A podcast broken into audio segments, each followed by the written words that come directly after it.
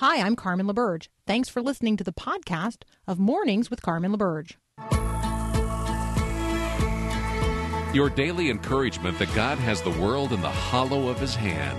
This is Mornings with Carmen LaBerge on Faith Radio.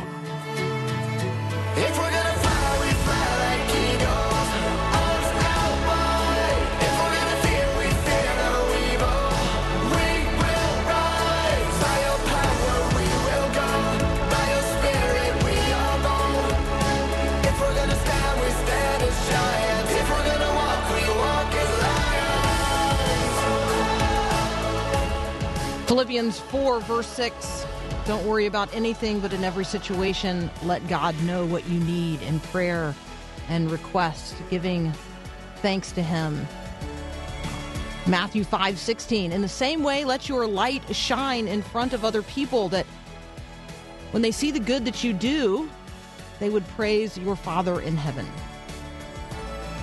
I'm reading those from uh, a translation that you may not be familiar with, and I'm just going to encourage you to um, be reading scripture like across a number of translations so that God might speak to you in fresh and new ways. And God might speak to others in ways that um, you wouldn't be able to speak. So, what does it mean for us to not be afraid? What does it mean for us to um, read Acts 18 and read there, you know, don't be afraid to speak out. Don't be silent. I am with you.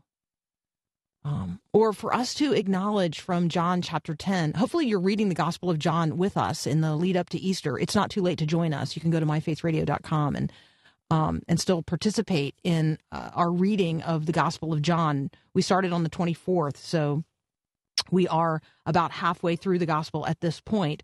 Um, but it's not too late, right? You've got some time. So read the Gospel of John with us. In John chapter 10, you know, Jesus just describes this thief who comes to steal and kill and destroy. People are feeling robbed right now of of their security, of their some of them their meaning and purpose because it was attached to the things of this world or to a particular job or a particular status which is now lost. And they feel robbed. But Christ has come that we might have life and have it to the full. And that doesn't mean what the prosperity gospel has been telling people.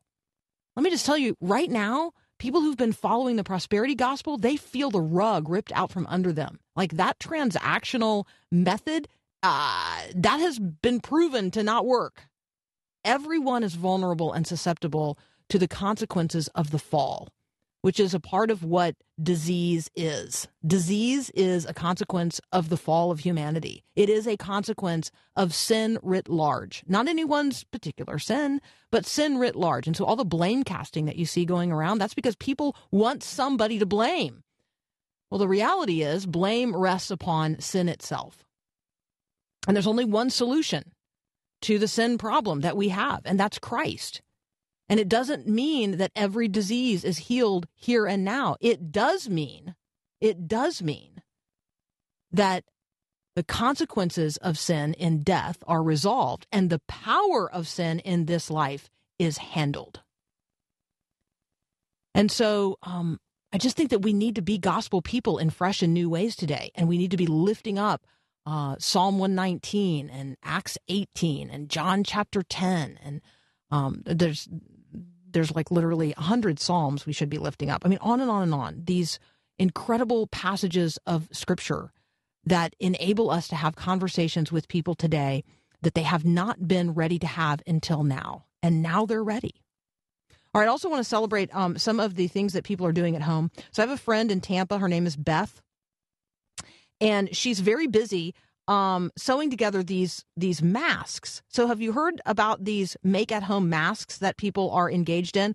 Um, there is a piece posted about this nationwide effort of people at home sewing masks um, to uh, to meet the need uh, across the country for healthcare providers and others on the front lines to have the masks they need. So this is an at-home effort to help meet the need for masks. You can check it out. Um, at worldandeverything.org. Great, great story po- posted there about make at home masks. And then just a little shout out to my friend Beth in Tampa. Um, and by the way, she needs one nth H elastic, elastic. So if you're a person who's like been hoarding one eighth inch elastic, now's the time to free that up for all these people that are making these masks at home. If you've got some, uh, email me, carmen at myfaithradio.com, because, right, we ought to be working together to resolve this particular shortage so these masks can get made at home. All right. Uh, next up, Dr. David Stevens from the Christian Medical and Dental Association. Uh, we're going to talk about, yeah, no surprise, COVID 19. We'll be right back.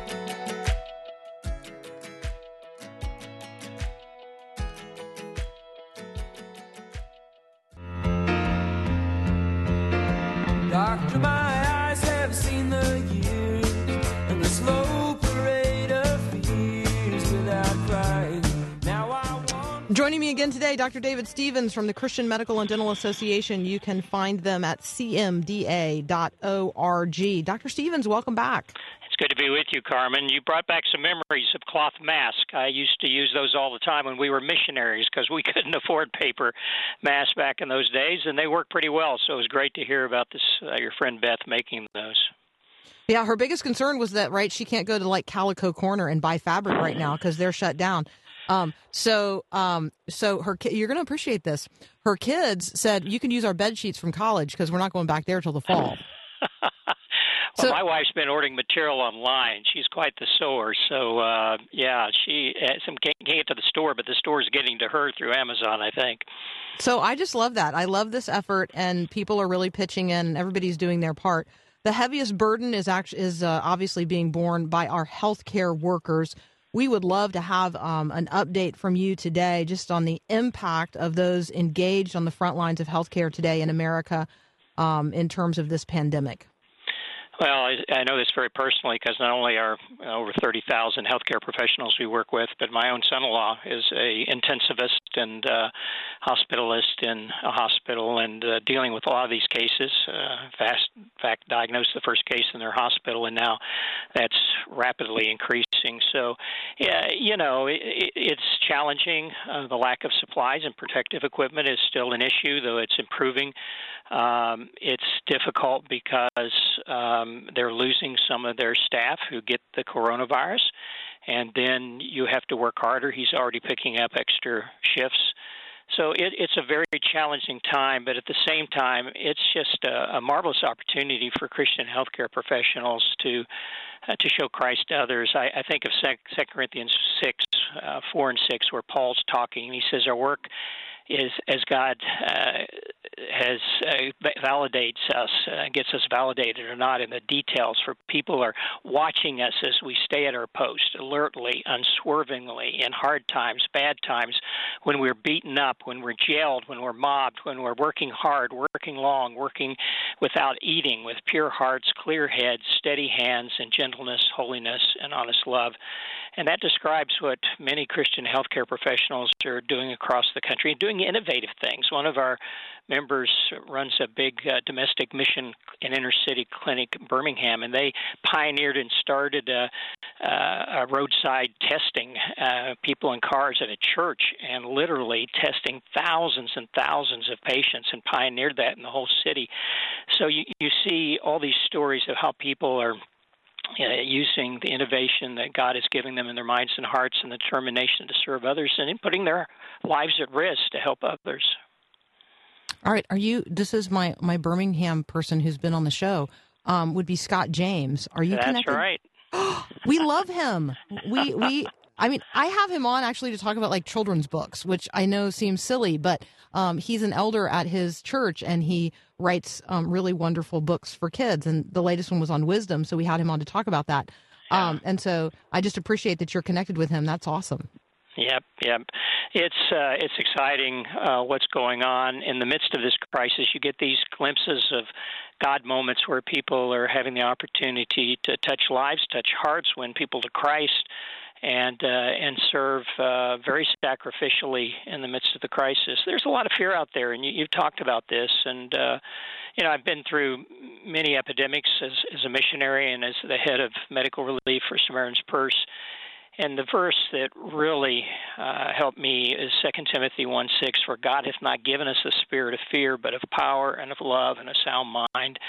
And that sound mind is to, to take reasonable precautions, do what you can to protect yourself and protect others. But there's a limit to that. You you can't you know you can't lock yourself in a sterile room when you're taking care of people. It's risky. And then you show love. That's what people people are more wanting to know you care than you can even cure. And that's true in medicine and with our healthcare professionals. Yes, you want to be an excellent physician, nurse, or whatever, but people need compassion. They need uh, a touch. They need love. They they need to see that you really care for them as an individual. And opportunities to pray for them, to uh, to put a hand on a shoulder, even though you got a glove on it, and and uh, to to really touch them with uh, the compassion of Christ. And then God gives us the spirit of power, and and it's His power in these situations. And I've I've been in situations where I didn't know I could put one foot in front of another for another day, working day and night, trying to take care of people in the midst of meningococcal meningitis epidemics, HIV, and malaria epidemics. I remember one time in our little 135 bed Bush hospital, we had over 500 patients, and each one of them had a family member with them because we only had six trained nursing staff and three doctors for 480 some patients. And uh, you know, you just say, "How can I keep going on?" But God's power is there to to give you clarity of thought and wisdom, and and how you ration your time and who you see next, and and uh, to help people. So, this is a time. You know, I, I say, Carmen, that faith is a spiritual muscle and it gets flabby, flabby unless you exercise it. And in this time we are in right now, we are strengthening our faith muscle uh, as as we exercise our faith for our families, for our communities, for our church. And uh, for our whole country. And uh, this is an opportunity that God's given us to show His light to others. Dr. David Stevens and I are going to take a very brief break. When we come back, we're going to address maybe one of the biggest fear questions that I hear from people, and that is about rationing. So that's up next here in my conversation with Dr. David Stevens from the Christian Medical and Dental Association. You can find him at cmda.org.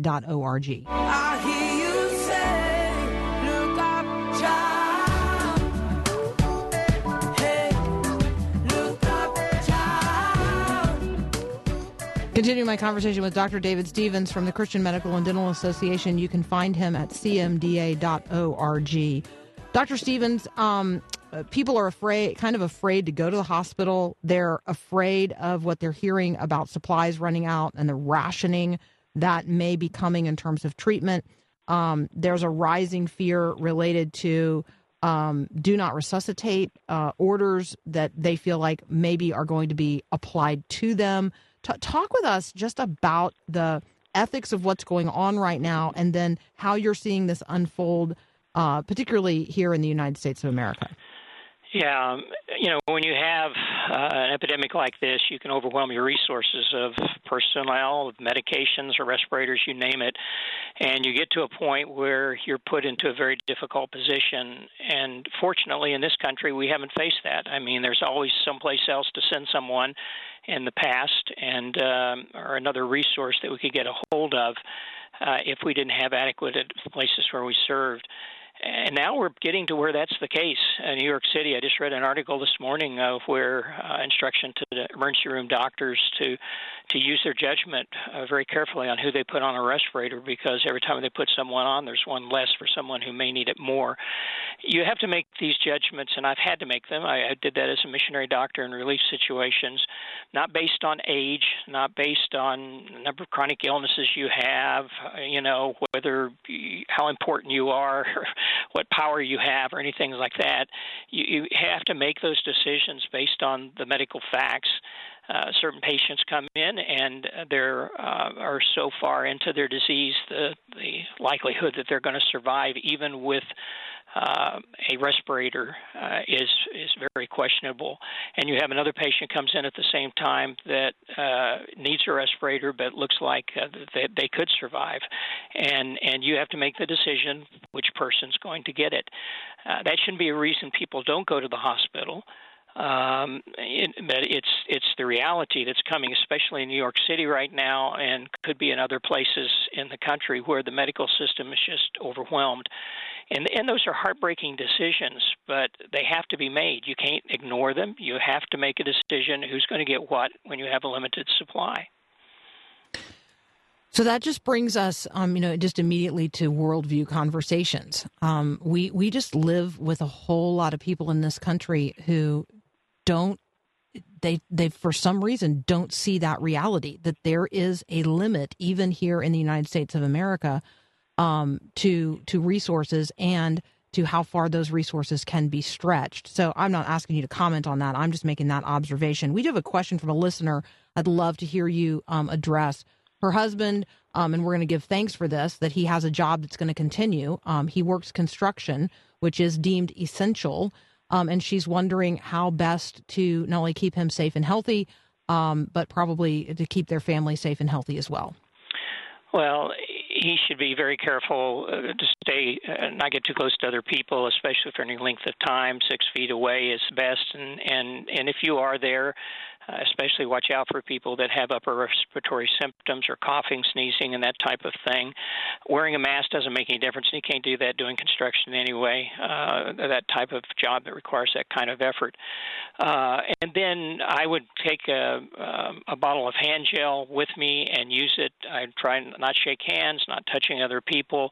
And then as you come home, uh, you know, my my brother-in-law is an engineer that heads up the electrical service in an area close to us.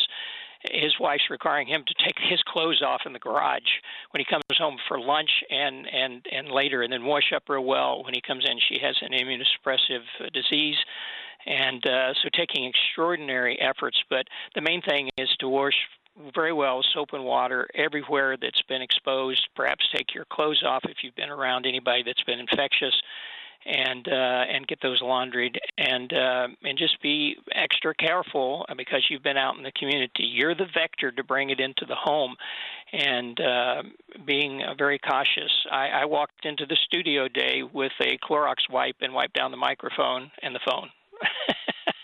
and, yeah, I pretty uh, much take one. I pretty much just like take one with me and I just wipe anything I'm going to touch anywhere. The door handle at the post office or the right. touchpad at the gas station. Like I'm just like, well, the places that I'm going, um, the stuff's going to be wiped down, and I'm hoping other people are doing that too. Yeah, and you're helping other people by doing that. It's not just to protect you; you're protecting the next person that comes along. So, it's uh, yeah, it's it's it's a new lifestyle, but uh, you know, you get one opportunity not to get that get this disease, and that's the next time you touch something. And so, where other people have been touching them. And so, it's just have to be added careful. This is going to pass. We're looking probably at another couple months of uh, pretty severe uh, uh, restrictions, um, and it's going to get worse before it gets better. Um, but there is an end to this in sight, and we're seeing some curves of new infections and deaths beginning to bend a little bit. Um, but this is going to be long haul. We're going to be dealing with this and perhaps all again in the fall. So uh, it's something we're just going to have to, like when World War II broke out, you couldn't change the situation. You just had to learn a new lifestyle of how you lived. And the same's true now uh, with COVID 19 until we get a vaccine. Dr. Stevens, we appreciate what you're doing, um, and we appreciate that you continue to stay um, abreast of the issues. We also just really appreciate the way that you bring Scripture and the faith to bear on these conversations. We need that. We need that hope. We need that encouragement. We need that perspective. So, um, thank you uh, so very much. Want to invite um, those of you who are in the healthcare profession um, to please check out uh, the Christian Medical and Dental Association, cmda.org. Also, just a great place for those of us who are not medical professionals to go. Um, it gives me great fodder for how I should be praying or how I could be praying for people literally on the front lines uh, as healthcare workers today. So, Dr. Stevens, again, thank you so much. Thank you, Carmen. We'll be right back.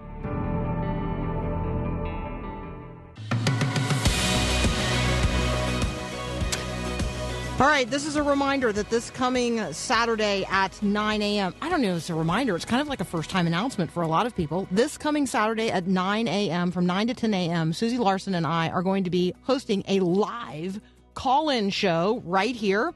So you're going to want to write down the number. I don't know why the number wouldn't already be saved in your phone. Where you could also set an alarm for Saturday at 9 a.m. so you don't miss a moment of this.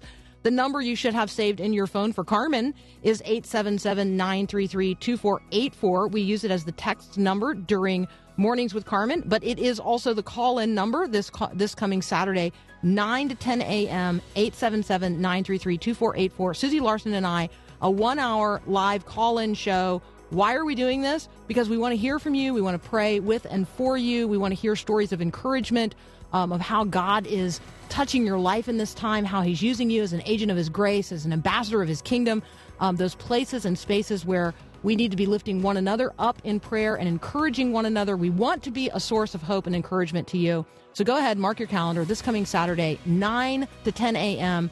Carmen LaBerge and Susie Larson.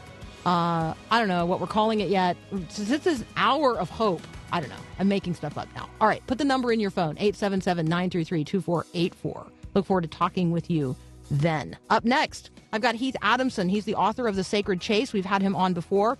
Today, uh, we have just like this new attention that all these people are pay- are paying to God, and so I want to talk about how are people chasing God now, and how can we help them? How can we help them find the God who they are chasing? That's up next here on Mornings with Carmen. Max Lucado here. I love what Chuck Swindoll always says that God is not sometimes sovereign, He's always sovereign. The challenge that awaits us is to not give in to despair, not do foolish things, but to trust. The key question that we all need to be asking right now is what is God saying to us? I think He's talking to the whole world. I think he's telling us that our priorities have gotten misplaced. We need to dislodge those priorities and, and return to our Heavenly Father. I think he's calling us back to himself. I do. I do. Is this a signal of end times, as some people are saying? I do not know. But I do know that God is doing something in the world and he's calling upon us. He's talking to the whole world. We're going to get through this. It may not be quick, it may not be easy. But God is going to use this for good.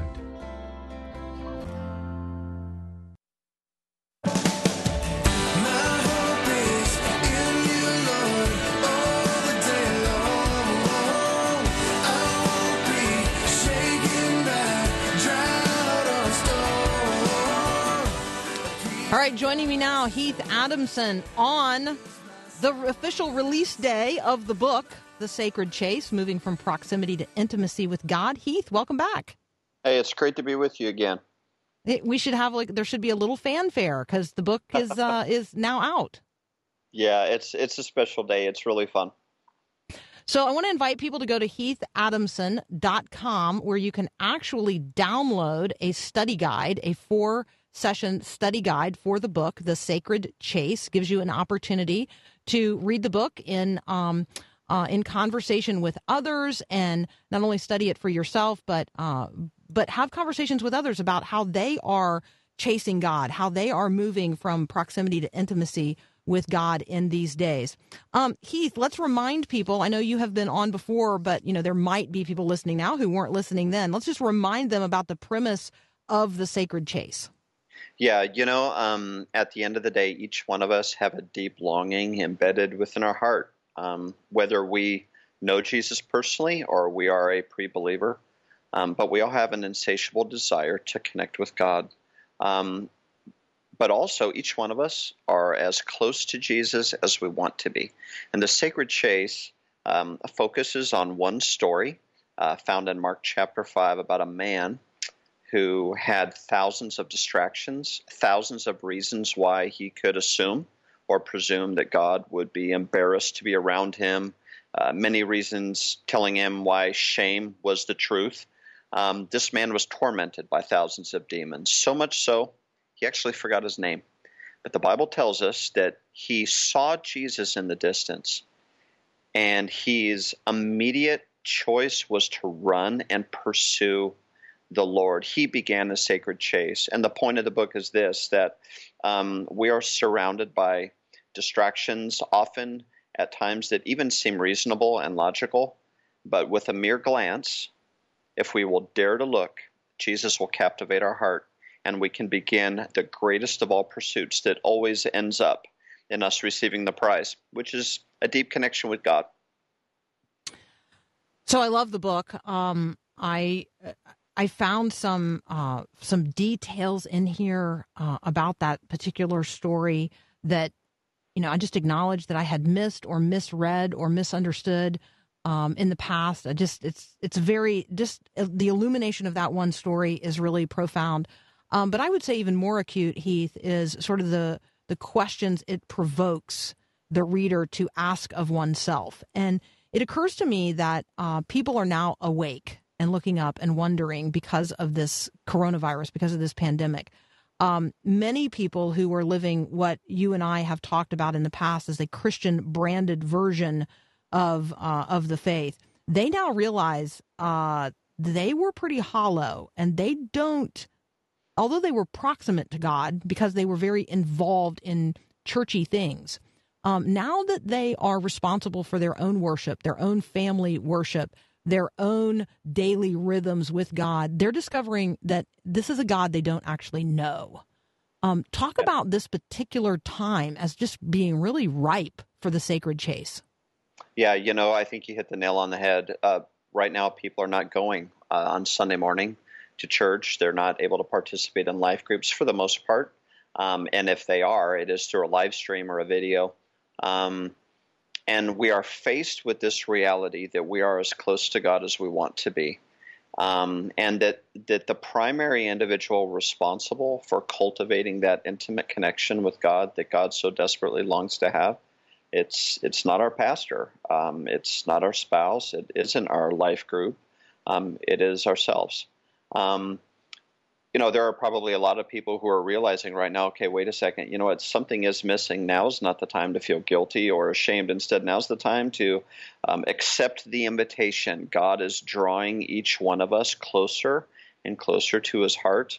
And during a season like this, where maybe God's voice at times is difficult to hear, I would suggest it is still possible to be close enough to God to where you feel God's heartbeat. And um, it, it is, it is, um, an opportunity to discover that it's one thing to call ourselves a Christian and find ourselves immersed in a Christian subculture, um, but it's a very different thing to discover that um, when God created the universe, He did not uh, do anything other than speak a simple word. But when God created humanity, God did not speak. God scooped up a mound of dirt and breathed we were we were created for the very breath of God. That means that we were created to know God so intimately we can actually feel God breathing on the back of our neck. So, to everyone listening, accept the challenge. Uh, rather than just binging on Netflix, rather than you know just uh, doing whatever it is you plan on doing to fill your margin, take some of that margin of time you now have and invest it into cultivating a deeper connection with God? His answer is yes, I can tell you that. I'm talking with Heath Adamson about um, a book, The Sacred Chase, moving from proximity to intimacy with God, but really talking about the activation of uh, where I move from thinking or knowing about God to actually experiencing a relationship with God. Um, talk about that pivot. I mean, that is a that is a pretty significant move for a person to make, where they where they move from uh, the the proximate knowledge of God to the intimate friendship and relationship with Him. You know, it it's not it's not always easy. Um, and one of the things that happens when we begin to say yes to the sacred chase, it requires a level of vulnerability that that most of us are not comfortable with. Um, what I've learned, though, is that God does not bless who we pretend to be. God does not necessarily bless who others perceive us to be. There's a blessing that exists when we just step in to the shoes God created us to fill. Um, there's this um, this opportunity we have, if I could put it this way, to be vulnerable and authentic, and refuse to listen to what is often the loudest voice, which is shame and guilt, but the loudest voice is not always the most important one. And instead, rather than daring to believe some of the lies like, you know what, if God really got to know me, he wouldn't be that interested, or, Sometimes we are tormented by some of the decisions we made in the past. There are people today who sat down, they tried to pray, and they have a flashback to something they did 10 years ago. Um, I'm learning more and more that shame and guilt rob us of the simplicity that exists um, and that is necessary to really connect with God in an intimate way. The pivot begins with a simple glance, just like the man on the shore of Gadara in Mark chapter 5. It says he saw Jesus off into the distance. And if anyone had a reason to assume that, that his pursuit of Jesus uh, would be difficult or unwelcomed by God Himself, it would have been this man. But it was a simple glance. And what I'm learning more and more, Carmen, is that if we will dare to look at who Jesus really is in the Gospels, and we see that He does not turn people away because they have a, a tainted past, Jesus does not look at people and judge them uh, because of some of the ridiculous uh, decisions that they've made. And at the same time, Jesus loves people enough to tell them the truth. And if we will dare to believe that truth really does set us free, like the Bible says, then being vulnerable and authentic, being who we are, and pivoting and beginning that pursuit of the heart of God is something that will truly take our breath away. I'm going to continue this conversation in just a moment. I'm talking with Heath Adamson. We're talking about the sacred chase, moving from proximity to intimacy with God. You can download a free four part study guide for the book by visiting heathadamson.com. We'll be right back.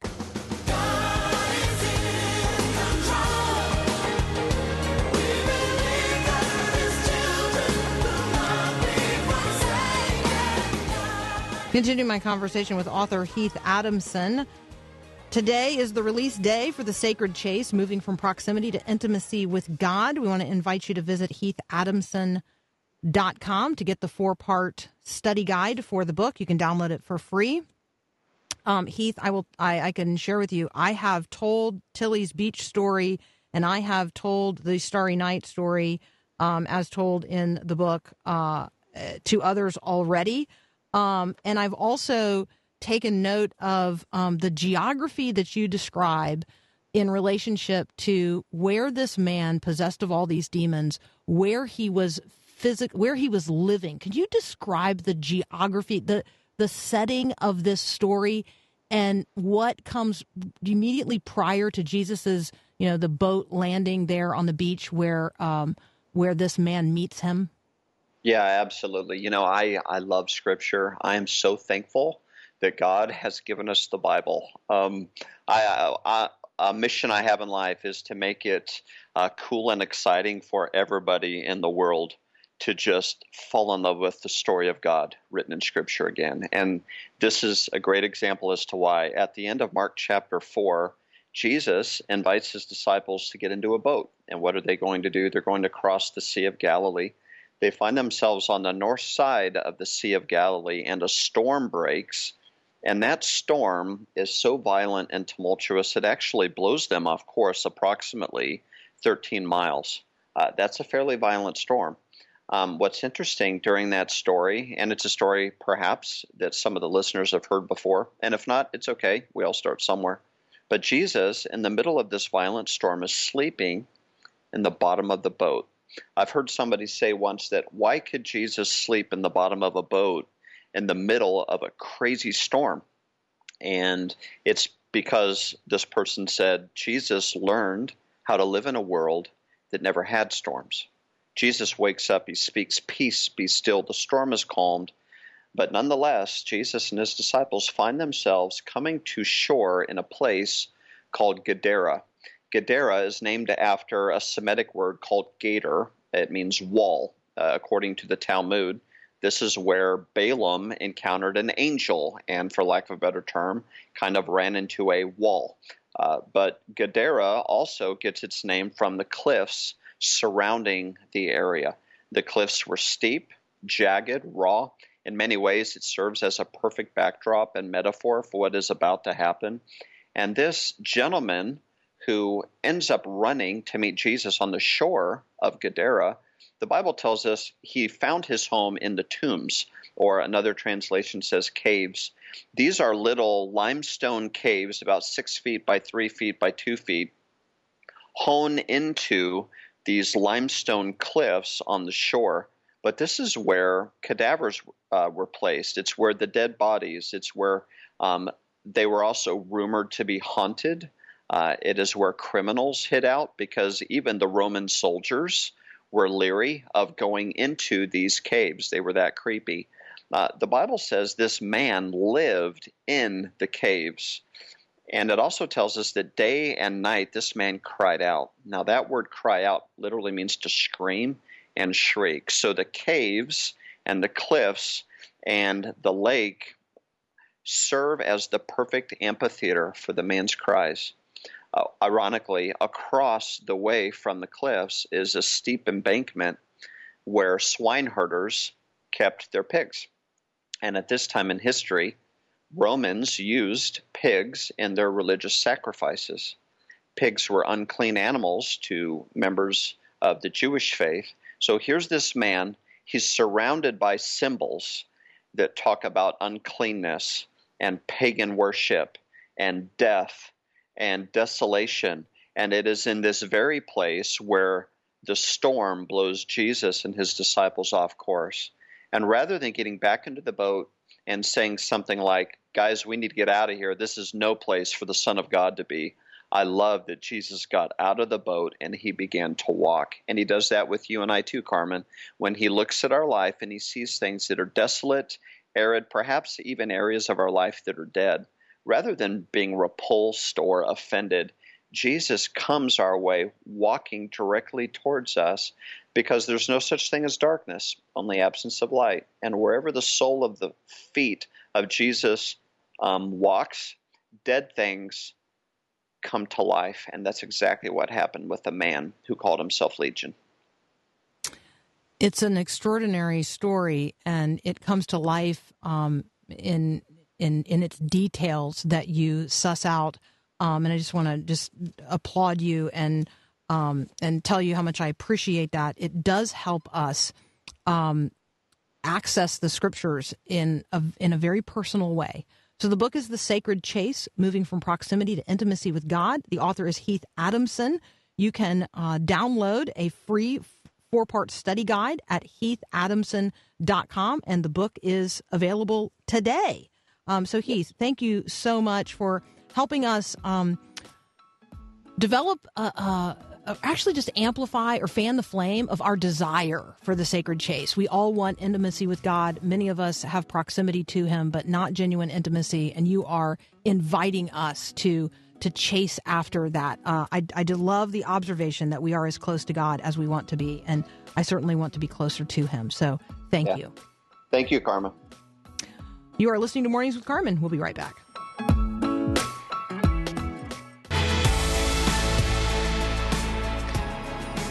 All right, friends. So you and I are going to spend today in ways that might um, be a little bit different than our regular routine. Um, I, I'm making the observation that there's just a whole lot more people in my space than there normally are um, on, on an average day. For you, the reverse might be true. Like, right? I'm I'm used to working from home, but I'm used to working from home and being the only person doing that. I now have all the other people who ordinarily just eat and sleep at my house, um, also here all the time. And uh, and homeschooling is now an extended experience, and potentially to the end of the year. And so, um, as we see the the state of Virginia now extend its stay at home order through June the 10th, we recognize that uh, the idea that any of us are going to only be in this for a couple of weeks um, is is probably a little naive. So uh, you may be in day two or day 10 uh, of your stay at home order, depending where you live in the country. If you live in the state of Tennessee, the your stay at home order begins at midnight tonight. So we're all going to learn from one another in this process. We're all going to do Easter differently this year. Um, and yet, God is still God. He's on the throne. Uh, that has not changed, nor have the essentials of our faith. So let's spend some time in the Word of God today and let's bring the hope of Christ to bear in every conversation. You can do it. You can do it. You are more equipped than uh, than you realize. All right, have a great day and God bless. Thanks for listening to this podcast of Mornings with Carmen LaBerge from Faith Radio.